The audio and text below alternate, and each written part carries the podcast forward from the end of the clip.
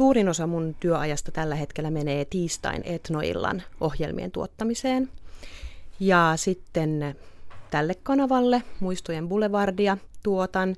Ja sitten Yle Radio Suomen ohjelmista mä oon tuottajana Pasi Hiihtolan Euroopan taivaan alla ohjelmassa ja Tuuli Saksalan Musiikki Keitaassa, joka on siis maailman musiikkiohjelma – tulee keskiviikkoisin kymmeneltä. Ja nämä molemmat toimittajat on tuttuja, koska he toimittavat Muistojen Boulevardia. Kyllä, ympäri mennään, yhteen tullaan. Joo. Aloitetaan siitä kansanmusiikista. Mitä Etnoillan tuottajan tulee tehdä? Me tiedämme, että siellä on Amanda Kauranne, Mika Kauhanen ja Harri Tuominen toimittajina, mutta mitä se tuottaja heidän taustallaan tekee?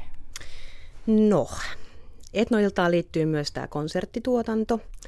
Eli siihen liittyen mä suunnittelen, sovin, mitä konsertteja me nauhoitetaan tuolla kentällä. Ja sitten mä oon niissä nauhoituksissa yleensä siis siellä ääniautossa itse tuottajana mukana. Ja sitten kaikki se paperityö, sopimukset, neuvottelut, mitä liittyy siihen konserttituotantoon ja festivaaleihin. Se nyt on sellainen mulle isompi kakku siinä taustalla. Ja sitten, no sitten tietysti siis mitä normaaliin ohjelman tuottamiseen kuuluu, kaikki sisältöön liittyvät kehittämiset ja ideoinnit ja sparraamiset ja palautteet ja ja sitten ihan kaikki sihteerin hommat, mitä nykyään tuottajille myös kuuluu, eli palkanmaksut ja, ja sen sellaiset budjetti. Budjetti on suuri asia.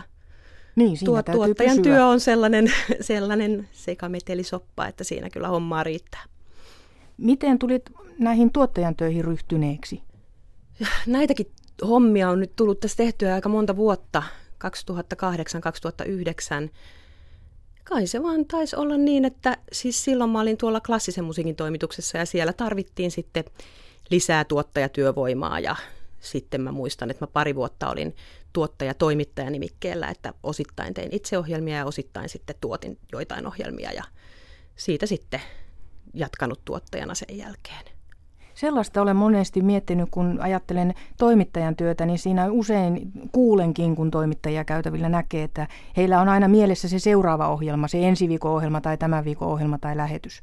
Mutta onko tuottajalla se aikasykli millainen verrattuna toimittajan työhön? Luulisin, että se on vähän pidempi, katsotaan pidemmällä aikajänteellä asioita. Mm, kyllä, siis periaatteessa se, ne karkeat linjat suunnitellaan ihan siis vuodeksi ja sitäkin pidemmälle eteenpäin. Jos jotain uutta halutaan aloittaa, niin sen aloittaminen ö, kestää, eli ennen kuin se kuullaan radiossa, niin sitä on jo myllytetty kuukausia tai ehkä jopa lähemmäs vuosi tai riippuen ideasta, miten se kulloinkin menee.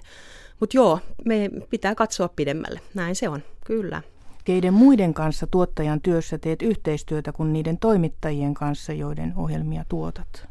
Teidän kanssa, kuuluttajien kanssa. Kyllä, erittäin Kyllä. tärkeitä. Tuottajat on hyvin tärkeitä ihmisiä Joo. lähetystoiminnassa. Kanavien johtajien kanssa tietysti oma vastaava tuottaja on sit myös totta kai se, kenen kanssa näitä asioita myllytetään läpi koko ajan. No sitten nyt, kun on tätä konserttituotantoa ja ja tällainen ikään kuin oma erikoisalue, niin, niin aika paljon mulla on yhteistyötä siis Ylen ulko, ulkopuolisen kentän kanssa, että siellä on paljon toimijoita, joiden kanssa ihan jatkuvasti ollaan myös yhteistyössä. Menettekö ympäri Suomen? No, nämä suurimmat kansanmusiikkifestivaalit, tietysti Kaustinen, sitten idässä on Haapavesi. No sanotaan, että niitä keskeisiä toimijoita, kenen kanssa nyt koko ajan on yhteistyössä on kuitenkin kahden käden sormilla laskettava määrä, että ei nyt ehkä ihan joka Suomen kolkkaan riitä. Kyllä, tai sitten jonkun täytyy perustaa festivaali jonnekin niin, uuteen niemen ja on muutakin yhteistyötä. Totta kai joo. Että just tässä on isoja projekteja tulossa ensi syyskaudelle, tai nyt kehitellään sellaista uutta kansanmusiikin palkintotilaisuutta, jossa Yle on sitten myös mukana, missä on eri toimijoita ja siitä sitten ehkä lähemmin lisää. Sitten sinulla on tämä muistojen boulevardipuoli, eli se on populaarimpaa ja kevyempää musiikkia. Kansanmusiikki, etno ovat omanlaistaan musiikkia. Millaista erityistä siinä on? Mä ehkä opin siitä enemmän kuin mitä mulla on antaa siihen tällä hetkellä, voisi sanoa. Toimittajilla on ihan valtava yleissivistys sen vanhemman, kevyemmän musiikin suhteen. Ja se on, se on valtavan hieno ohjelma, mulla on kunnia sitä, sitä tuottaa ja yritän heitä vaan auttaa siinä parhaani mukaan, että, että ehkä muistojen Boulevardin osalta voisi sanoa näin. Ja sitten sinulla on tämä klassisen musiikin vankka tausta. Olet ihan opiskellut. Joo, oh, kyllä. Et mulla on ihan klassinen tausta siinä mielessä, että musiikkikoulutusputki on käyty läpi siellä perustasolla ja sitten, no sit mä en kuitenkaan valinnut pelkästään sitä polkua, että, että jo lukioikäisenä olisi voinut valita, että, että tämä se on. Mutta sitten mä olin Kallion ilmastotaidon lukiossa ja kovasti tykkäsin kaikesta muustakin, mitä siellä tehtiin, musiikista myös. Ja sitten äh, menin Helsingin yliopistoon opiskelemaan musiikkitiedettä ja siellä sitten etnomusikologiaa ja etnomusikologia oli mulle vähän niin kuin uskoon tulo musiikissa, että, että näin monelta kantilta, näin moni-ilmeinen ilmiö musiikki on, että tämähän on, ei selity pelkästään sillä, mikä, mikä vaikka länsimaisen taidemusiikin kanonissa on pidetty keskeisinä parametreina, että se on hyvin kontekstisidonnaista ja kulttuuriin liittyvää. Ja että upeita asioita musiikista löytyy kaikista genreistä ja että niitä, se on vähän niin kuin semmoinen inhimillinen mysteeri se musiikki, että siitä voi loputtomasti miettiä ja pohtia.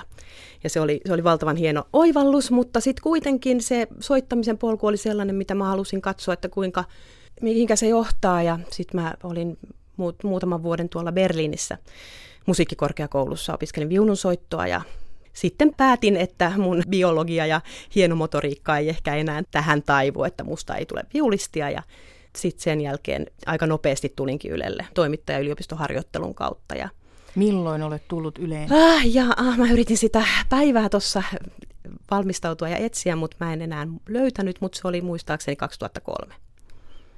Eli aika monta vuotta olet ollut no, täällä. herra, kestä sentään, kyllä.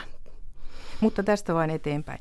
Minkälaisia eväitä kuitenkin antaa tuommoinen ihan ammattimuusikkoutta kohti vienyt opiskelu musiikkitoimittajan töihin? Verrattuna siihen, että on vain yleisesti kiinnostunut musiikista, mutta ei ole sitä soittajataustaa. Mitä ajattelet tästä, Elina Roms? Mm. No, ainakin pystyy eläytymään siihen soittamiseen. Et edelleen tuntuu, että kun näkee ja kuulee hienoa viulunsoittoa, niin alkaa semmoinen kutina täällä vasemman käden sormissa. Että, että jotenkin se, se on tavallaan koodautunut myös kehoon se, se kokemus siitä. Vieläkö nostat viulun ja soitat? Todolistalla, kyllä. Okei, okay, eli sitä täytyy sitten myöhemmin tehdä vielä. No kerro ihan loppuun Elina Roms mukavia viulukappale suosikkejasi ihan nyt lonkalta. Oi, oi, oi, oi, oi, oi. No klassisella puolella on kyllä aika vakavikko, että kyllä ne Bachin solviulusävellykset on niitä, mitä, mitä kuuntelen, jos yksi pitää valita. Mutta sitten voit laajentaa, koska sinulla on tämä laaja tausta täällä nykyisessä työsarassa, niin heitäpä niitä muita musiikkigenrejä vielä. Että muita mitä sieltä tulee mieleen. No mä oon aina rakastanut David Bowia siitä lähtien, kun mä, mut, hänet mulle esiteltiin. Ja jos nyt mennään ihan kauas näistä genreistä, mistä tähän mennessä on puhuttu, niin sanotaan nyt Bowie, kun hän on ollut tässä ajankohtainen.